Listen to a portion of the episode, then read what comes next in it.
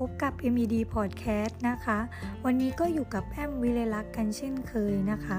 วันนี้ค่ะ แอมก็นำบทความนะคะ เกี่ยวกับบันได 10 ขั้นที่ช่วยเปลี่ยนคนอยากรวยให้กลายเป็นคนรวยมาฝากกันนะคะอ่าเชื่อว่าใครๆก็อยากเป็นคนรวยเนาะมาดูกันค่ะว่าการที่จะเป็นคนรวยเนี่ยไอ้บันได 10 ขั้นเนี่ยต้องเปลี่ยนต้องทำตัวยังไงบ้างนะคะเขาบอกว่าขั้นที่ 1 เลยเนี่ย ยากที่สุดเลยค่ะ ก็คือเลิกอยู่อย่างสบายแล้วออกไปตามหาความลำบากนะคะ แค่ขั้นแรกเนี่ยก็ยากแล้วเนาะเพราะหลายคนเนี่ยเชื่อว่าก็ต้องชอบความสบายกันทั้งนั้นเนาะแล้วแบบจะมีใครบ้างใช่ไหมคะพอมีเงินแล้วแบบจะไม่ใช้อย่างเงี้ยค่ะ เรื่องง่าย ๆนะคะ ที่คนอยากรวยชอบทำงานสบายสบายสบายเนี่ยเขาบอกว่าก็เพราะว่าแบบทำให้รู้สึกว่าปลอดภัยสบายจังเลยแบบ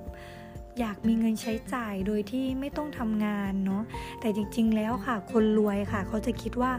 การที่แบบได้ทำงานหนักๆหรือมีงานอะไรใหม่ ๆ เข้ามาเนี่ยมันจะเกิดความท้าทายกับชีวิตเขานะคะ แล้วก็ทำให้เขาเนี่ยมีความสุขในการที่ได้ทำสิ่งใหม่ ๆ ที่เขาไม่เคยทำหรือว่าสิ่งที่แบบ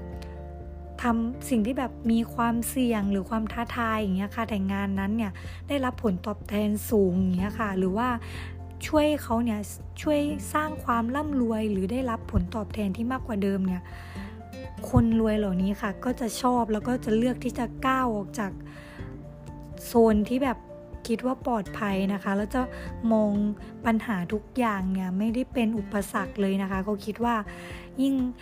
ต่อให้ลำบากแค่ไหน แต่ถ้าได้ผลตอบแทนที่คุ้มค่าเนี่ยคนรวยเหล่านี้ค่ะ ก็แบบ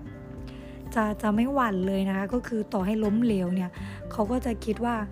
เขาต้องทำไม่ได้นะคะ แล้วก็ต้องผ่านมันไปให้ได้นะคะ เพื่อจะได้รับผลตอบแทนที่คุ้มค่านั้นนะคะ ขั้นที่ 2 ค่ะ บันไดขั้นที่2เนี่ยเขาบอกว่าสร้างรายได้เพิ่มและกลุ่มกำเนิดรายจ่ายนะคะ ก็คือเหมือนพยายามสร้างรายได้แล้วก็ต้องคุมรายจ่ายได้นั่นเองค่ะ ลองคิดดูนะคะว่า หากเราเนี่ยมีรายได้ปีละ 1 ล้านบาทนะคะ เราจะใช้ทำอะไรบ้าง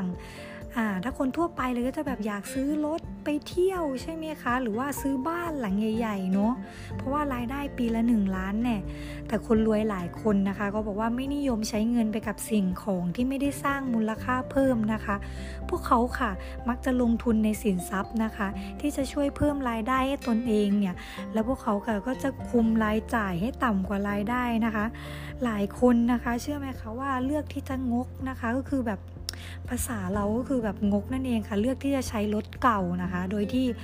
ไม่ยอมซื้อรถคันใหม่หรือว่ารถยี่ห้อหรูๆมาขับโชว์นะคะ เพราะว่าเขาบอกว่าของพวกนี้ค่ะ ซื้อมาค่ะมันมันเขาอะมีกำลังซื้ออยู่แล้วแหละ แต่เขาบอกว่านะคะในเมื่อเรามีรายได้แล้วนำไปซื้อรถซื้อของฟุ่มเฟือยพวกนี้มันจะทำแต่ให้ มันจะทำแต่ให้แบบไปเพิ่มรายจ่ายเขาอะค่ะ แล้วสุดท้ายอะค่ะ มันจะทำให้เขาอะถังแตกนั่นเองค่ะ คนรวยเหล่านี้นะนะคะ ก็เลยเลือกที่จะประหยัดอดออมเนาะเขาถึงที่จะสามารถแบบสร้างรายได้เพิ่มได้ ควบคุมรายจ่ายได้ สุดท้ายเขาก็กลายเป็นคนรวยคนมีเงินเนาะ บันไดขั้นที่ 3 ค่ะ เขาบอกว่าอย่าไต่บันไดนะคะ แต่จงเป็นเจ้าของบันไดค่ะ หลายคนนะคะทำงานเพื่อเลื่อนตำแหน่ง เพราะเชื่อว่าจะได้มีรายได้มากขึ้นนะคะ แต่เหล่าคนรวยนะคะ จะเป็นเจ้าของธุรกิจซึ่งพวกเขาเหล่านี้นะคะ คิดว่าการที่แบบเป็นเจ้าของตำแหน่งงานหรือเป็นแบบ เจ้าของบันได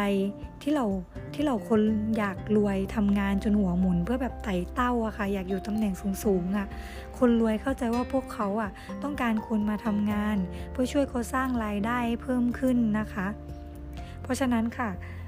คนคนที่แบบรวยอะค่ะ ก็จะแบบอยากสังเกตไหมคะว่าคนรวยอะ จะมีธุรกิจส่วนตัวซะเองมากกว่าเนาะคนเหล่านี้จะแบบไม่อยากเป็นลูกจ้างใครอะอยากเป็นนายตัวเองเนาะแต่ว่าคนที่แบบมันคิดไม่เหมือนกันนะบางคนก็แบบอย่างเราอย่างเงี้ยเราคิดว่าเออยิ่งตำแหน่งงานสูงๆเนี่ยเราก็จะได้มีรายได้มากขึ้นเนาะเพื่อที่เพื่อที่จะทำให้ฐานะเราดีขึ้น ความคิดนี้แบบต่างกันมากเลยนะคะ บันไดขั้นที่ 4 ค่ะ เลือกเป็นมิตรให้ถูกคนนะคะ เรามักได้ยินว่าคนรวยนะคะ มักจะคบกับคนรวยนะคะ เขาบอกว่านั่นไม่ใช่เรื่องที่เกินจริงนะคะ เพราะว่าพวกเขาเหล่านี้เชื่อว่าเมื่ออยู่ในกลุ่มคนที่ประสบความสำเร็จด้วยกันนะคะ เขาสามารถเรียนรู้แลกเปลี่ยนเรื่องต่างๆ กันได้นะคะ แล้วก็สักวันนะคะความสำเร็จจะเป็นของเขาบ้างนะคะ คนอยากรวยนะคะ ชอบอยู่ใน กลุ่มคนที่ไม่ประสบความสำเร็จเหมือนเหมือนกันนะคะ เพราะฉะนั้นถ้าคุณอยากหารายได้เพิ่มอะค่ะ ลองไปเที่ยวกับคนที่เราลองเอาตัวเราอะค่ะ ไปอยู่ในสังคม หรือไปคบเพื่อนหรือไม่ก็ ลองไปรู้จักกับคนที่แบบมีรายได้มากกว่าเราอะค่ะ มันจะทำให้เราอะเปลี่ยนความคิดให้เป็นแบบเดียวกับคนที่เขาประสบความสำเร็จเหล่านั้นนะคะ ก็คือว่าถ้าอยากเป็นคนรวยอะค่ะ ก็ต้องคิดแบบคนรวยนะคะ เขาบอกว่าแบบนี้เนาะบันไดขั้นที่ 5 ค่ะ จงทำงานเพื่อสร้างทักษะ เขาบอกว่านะคะคนอยากรวยหลายคนเปลี่ยนงาน เพราะต้องการได้เงินที่ดีกว่านะคะ แต่คนรวยค่ะ รู้ว่าการทำงานเนี่ยไม่ใช่แค่เรื่องเงินเท่านั้นนะคะ โดยเฉพาะช่วงปีแรก ๆ ของการทำงานเนี่ยคนรวยค่ะเขาคิดว่ามันจะเป็นช่วงของการพัฒนาทักษะที่จะช่วยให้เราเนี่ยกลายเป็นคนรวย เช่นสมมุติการเป็นพนักงานขายนะคะ ก็เพื่อให้เข้าใจโลกของการค้าขายอย่างเงี้ยค่ะ หรือเป็นพนักงานธนาคาร ก็ต้องมีทักษะเพื่อที่จะเข้าใจงานด้านบัญชี งานด้านการเงินอย่างเงี้ยค่ะ เพราะฉะนั้นนะคะถ้าจะเป็นคนรวยเนี่ยก็ต้องทำงานเพื่อเรียนรู้ทักษะที่จะทำให้เรารวยนะคะ เราบอกได้เลยค่ะว่าคนรวยเนี่ยไม่ได้รวย เพราะว่ามีรายได้เยอะเพียงอย่างเดียวนะคะ แต่คนรวยพวกนี้ค่ะเขาจะพยายามแบบหมั่นสร้างทักษะเพื่อเสริมความรู้ให้ตัวเองอยู่สม่ำเสมอนะคะ บันไดขั้นที่ 6 ค่ะ สะสมเงินทองดีกว่าสะสมสิ่งของอ่าคนอยากรวยหลายคนนะคะก็จะสะสมบ้านรถเนาะมือถือ iPhone อย่างเงี้ยใช่ไหมคะแบบหรือแบบกระเป๋าแบรนด์เนมเนาะแต่คนรวยนะคะต่างออกไปค่ะพวกเขาเชื่อว่าถ้าอยากร่ำรวยให้มากขึ้นเนี่ยสิ่งที่พวกเขาต้องการนะคะ ไม่ใช่สิ่งของเหล่านี้ค่ะ แต่เป็นเงินค่ะ ยิ่งคุณซื้อของมากเท่าไหร่นะคะ เงินของคุณก็จะ หายไปกับสิ่งของมากเท่านั้นนะคะ เพราะฉะนั้นคนรวยนะคะ บอกว่าลองหยุดซื้อของและให้ความสำคัญกับการประหยัดการเก็บออม และการลงทุนในเงินที่เราหามาได้จะดีกว่านะคะ เพราะว่าถ้าเขาคนรวยนะคะบอกว่าถ้าเราเนี่ยมัวแต่แบบเป็นเจ้าแม่นักช็อปนะคะ ก็แบบเริ่มต้นการช็อปในทรัพย์สินต่างๆเนี่ยควรหันมาแบบช็อป กับให้ความสนใจเนี่ยในการลงทุนซะมากกว่านะคะ ดีกว่าที่จะไปช็อปรองเท้าหรือเสื้อผ้าแบรนด์เนมแทนนะคะบันไดขั้นที่ 7 ค่ะ เน้นการหารายได้มากกว่าการเก็บออมนะคะ การเก็บออมเป็นเรื่องสำคัญเนาะใครๆก็ทราบใช่ไหมคะแล้วการลงทุนเนี่ยสำคัญยิ่งกว่า แต่ว่าการหารายได้เนี่ยจะทำให้เกิดจะทำให้ทั้งคู่อะค่ะ หลายคนคิดว่าแค่การเก็บออมกับการลงทุนนะคะ ก็เพียงพอแต่เพื่อให้บรรลุเป้าหมายสูงสุดอะเราก็ต้องการหารายได้ให้มากขึ้นใช่ไหมคะ เพราะฉะนั้นค่ะคนรวยอะเขาเข้าใจจุดนี้นะคะ และจะสร้างหนทางเนี่ยเพื่อหารายได้เพิ่มทุกทางนะคะ คือถ้าอยากรวยจริงๆเนี่ยให้โฟกัสไปกับการที่หารายได้เพิ่มนะคะ ไม่ใช่แค่การเก็บออมหรือลงทุนเท่านั้นเนาะขั้นที่ 8 ค่ะ อารมณ์อารมณ์นะคะ บอกว่าคือศัตรูตัวฉกาจของการลงทุนค่ะ คนรวยและคนอยากรวยนะคะ มีข้อแตกต่างที่ชัดเจนคือ คนอยากรวยเนี่ยใช้เงินเพราะอารมณ์ แต่คนรวยนะคะใช้เงินเพราะเหตุผล การลงทุนนะคะก็คือแบบการควบคุมอารมณ์ของตนเองนั่นเองนะคะ เพราะว่าอารมณ์เนี่ยเป็นสาเหตุทำให้เราเนี่ยซื้อของแพงและขายของถูกเนาะและอารมณ์เนี่ยสามารถทำให้ธุรกิจเนี่ยล้มเหลว หรือว่างานพังในเช่นกันเนาะดังนั้นค่ะ จงทิ้งอารมณ์ไปนะคะ แล้วก็เวลาใช้เงินเนี่ยใช้ด้วยเหตุผลจะดีกว่านะคะ อย่างคนอยากรวยเนี่ยอย่างเราเราเนาะเห็นของลดราคาเนี่ยวิ่งพุ่งเข้าหาเลยใช่ไหมคะ แต่คนรวยเนี่ยเขาก็จะแบบมีสติ แล้วก็คิดวิเคราะห์ก่อนนะคะ ว่าแบบสิ่งของเนี้ยมันจำเป็นไหมนะคะ ที่จะใช้เงินออกไปเนาะ บันไดขั้นที่ 9 ค่ะเขาบอกว่าตั้งเป้าหมายใหญ่ขึ้นกว่าเดิมและลงมือทำนะคะเขาบอกว่าบางครั้งเนี่ยคนอยากรวยเองเนี่ยก็มีเป้าหมาย แต่ขนาดของเป้าหมายอะค่ะทำให้คนรวยและคนอยากรวยแตกต่างกัน คนอยากรวยนะคะ จะสร้างเป้าหมายที่ปลอดภัยและทำได้ง่าย แต่คนรวยค่ะ จะสร้างเป้าหมายจากความตั้งใจนะคะ แม้แม้แบบเป้าหมายนั้นจะเป็นไปไม่ได้อะค่ะ หรือแบบมันอาจจะยากมากอะค่ะ แต่พวกเขาเหล่านี้ค่ะ ก็จะมักคิดที่จะเรียนรู้เพื่อหาวิธี และลงมือทำเพื่อให้ตัวเองนะคะ บรรลุเป้าหมายเพื่อให้เสริมสร้างรายได้ตัวเอง ให้มีฐานะร่ำรวยมั่นคงขึ้นนั่นเองค่ะ สุดท้ายค่ะ บันไดขั้นสุดท้ายขั้นที่ 10 นะคะ คือการกระจายงานสร้างหนทางรวยค่ะ การทำงานหนักนะคะเป็นสิ่งจำเป็นเป็นสิ่งจำเป็นสำหรับเราทุกคนนะคะ แล้วก็ถ้ายิ่งเราเนี่ยอยากขึ้นไปให้ถึงจุดสูงสุดเนี่ย ไม่ว่า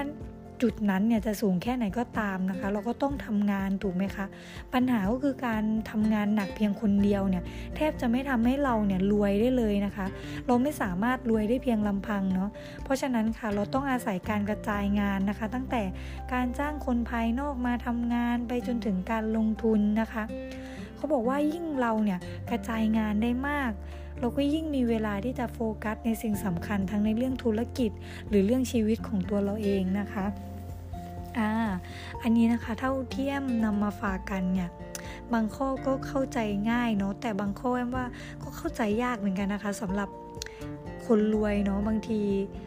คนเรามันก็คิดไม่เหมือนกันนะคะ เพราะฉะนั้นค่ะ ถ้าเกิดว่า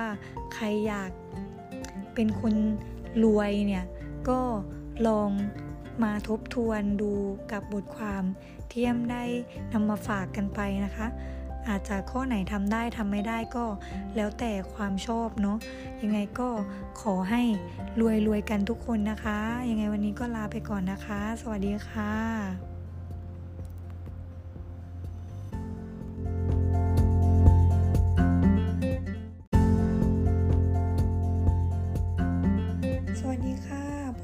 MVD Podcast นะคะ วันนี้ก็อยู่กับแอมวิเลลักกันเช่นเคยนะคะ วันนี้ค่ะแอมก็เอาสาระประโยชน์ดีๆนะคะ ของคกาแฟทั้งหลายมาฝากกันนะคะ เชื่อว่าเราวัยทำงานทุกคนก็น่าจะชอบดื่มกาแฟกันเนาะแต่ว่าวันนี้ค่ะแอมเอาประโยชน์ของการดื่มกาแฟดำค่ะ มาฝากกันนะคะามาดูกันเลยค่ะว่าประโยชน์ของไอ้เจ้ากาแฟดำเนี่ย มีอะไรบ้างนะคะเขาบอกว่านะคะหนึ่งเลยเนี่ยการดื่มกาแฟเป็นประจำเนี่ยจะช่วยลดอัตราคอเลสเตอรอลนะคะ ป้องกันโรคหัวใจนะคะ เพราะในกาแฟเนี่ยมีนิโคตินนะคะที่ร่างกายต้องการ ซึ่งจะทำให้ช่วยลดคอเลสเตอรอลในเส้นเลือดนะคะ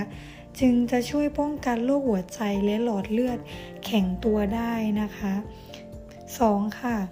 กาแฟนะคะจะไปเพิ่มไขมันชนิดดีให้ร่างกายนะคะ แล้วก็ป้องกันหลอดเลือดแข็งตัว ตามผลวิจัยนะคะ พบว่าคนที่ดื่มกาแฟบ่อยๆ เนี่ยจะมีไขมันชนิด HDL เนี่ยค่ะเพิ่มขึ้น ซึ่งไขมันชนิดนี้เนี่ยจะขับไล่คอเลสเตอรอลออกไปนะคะ เพื่อช่วยป้องกันหลอดเลือดแข็งตัวได้อ่าอันนี้นะคะก็ ใครที่คอเลสเตอรอลสูงเนาะแอมว่าน่าสนใจเลยทีเดียวนะคะ เพราะว่าทุกวันนี้แอมก็กำลังลองดื่มกาแฟดำทุกเช้าอยู่เหมือนกันนะคะ 3. ค่ะ การดื่มกาแฟเป็นประจำเนี่ย จะช่วยละลายไขมันนะคะ เพราะว่ากาแฟที่ดื่มหลังอิ่ม หลังจากที่เราอิ่มอาหารเนี่ย ช่วยให้ไขมันเนี่ย แตกตัวและให้พลังงานทดแทนนะคะ จึงช่วยลดความอ้วนได้ด้วยนะคะ 4. ค่ะ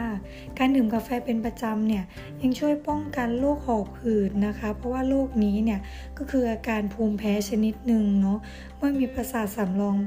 ไปถูกกระตุ้นนะคะ จะไม่มีอาการหอบเกิดขึ้นง่ายๆนะคะ แต่หากประสาทสัมผัสสำรองเนี่ยถูกกระตุ้นจะเกิดอาการหอบทันที เพราะฉะนั้นค่ะ คาเฟอีนในาเฟอีนในกาแฟเนี่ยค่ะ จะช่วยระงงับการทึงเครียดของประสาทสัมผัสสำรอง ลดการเกิดโรคหอบได้นะคะ 5 ค่ะเขาบอกว่าการดื่มกาแฟเป็นประจำเนี่ย ยังช่วยเพิ่มการไหลเวียนของเลือดในสมองนะคะ และสมรรถภาพทางสมองด้วยนะคะ มีผู้เชี่ยวชาญนะคะ ได้สรุปผลการวิจัยเกี่ยวกับเรื่องนี้ออกมาว่า ความหอมของไอ้เจ้ากาแฟเนี่ยยังช่วยกระตุ้นสมองให้ทำงานได้เร็วขึ้นด้วยนะคะ แล้วก็ทำให้เราเนี่ยมีสมาธิมีประสิทธิภาพในการทำงานมากขึ้นนะคะ เพราะว่าไอ้เจ้ากลิ่นกาแฟเนี่ยทำให้เลือดไหลเวียนในสมองเพิ่มขึ้นเนาะ 6 ค่ะ การดื่มกาแฟเป็นประจำนะคะ เขาบอกว่าช่วยป้องกันมะเร็งตับค่ะ มะเร็งลำไส้ และมะเร็งในช่องปากอีกด้วยนะคะ จากผลการทดลองจริงๆเนี่ยพบว่ากาแฟเนี่ยมีประสิทธิภาพป้องกันโรคมะเร็งเหล่านี้ค่ะ โดยเฉพาะในคาเฟอีนเนี่ยมีกรดอะซิติกนะคะที่ช่วยป้องกันโรคมะเร็งเนี่ยมากๆเลยค่ะ 7. นะคะดื่มกาแฟเล็กน้อยเนี่ยทำให้น้ำย่อยในกระเพาะเนี่ยหลั่งได้ดีขึ้นนะคะ ไขมันแตกตัว หากได้ดื่มกาแฟแค่เล็กน้อยหลังทานอาหารเสร็จเนี่ยค่ะ คาเฟคาเฟอีนในกาแฟเนี่ยจะมีประโยชน์ต่อกระเพาะโดยตรงเลยนะคะ เขาบอกว่ามันจะช่วยไปแบบทำให้ไขมันเนี่ยถูกเผาผลาญได้ดีมากๆเลยนะคะ ต่อไปค่ะ 8 นะคะ การดื่มกาแฟเป็นประจำเนี่ยยังช่วยลดการเกิดโรคตับจากสุรานะคะ ตามที่นักวิชาการสำรวจแล้วเนี่ยเขาพบว่ากาแฟยังไปช่วยลดผลร้ายที่จะมีต่อตับได้อย่างมากเลยนะคะ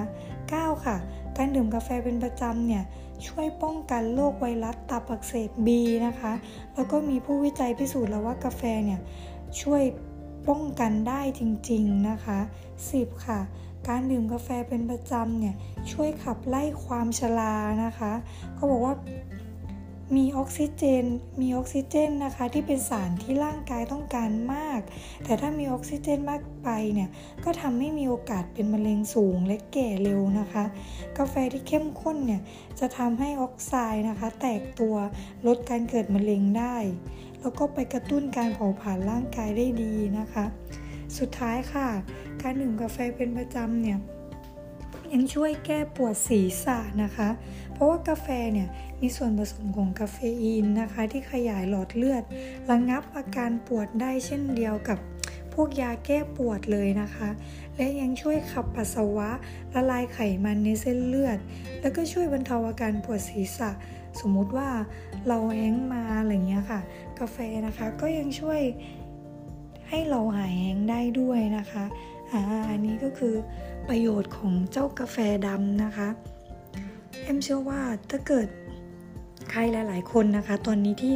มีปัญหาเกี่ยวกับคอเลสเตอรอลสูงนะคะ หรือว่าโรคต่างๆที่กล่าวมาเนี่ย เจ้ากาแฟเนี่ยสามารถช่วยได้เยอะเลยนะคะเนี่ยเพราะว่าทุกวันนี้นะคะ แอมก็กำลังลองหันมาดื่มกาแฟดำตอนเช้าอยู่เนาะก็ยังไงนะคะ ถ้าเกิดว่า ใครเห็นในเจ้าประโยชน์ของกาแฟแล้วเนี่ย อาจจะลองไปดื่มกันดูก็ได้นะคะ เพื่อประโยชน์ของร่างกายเรานั่นเองเนาะค่ะยังไงวันนี้ก็ลาไปก่อนนะคะ สวัสดีค่ะ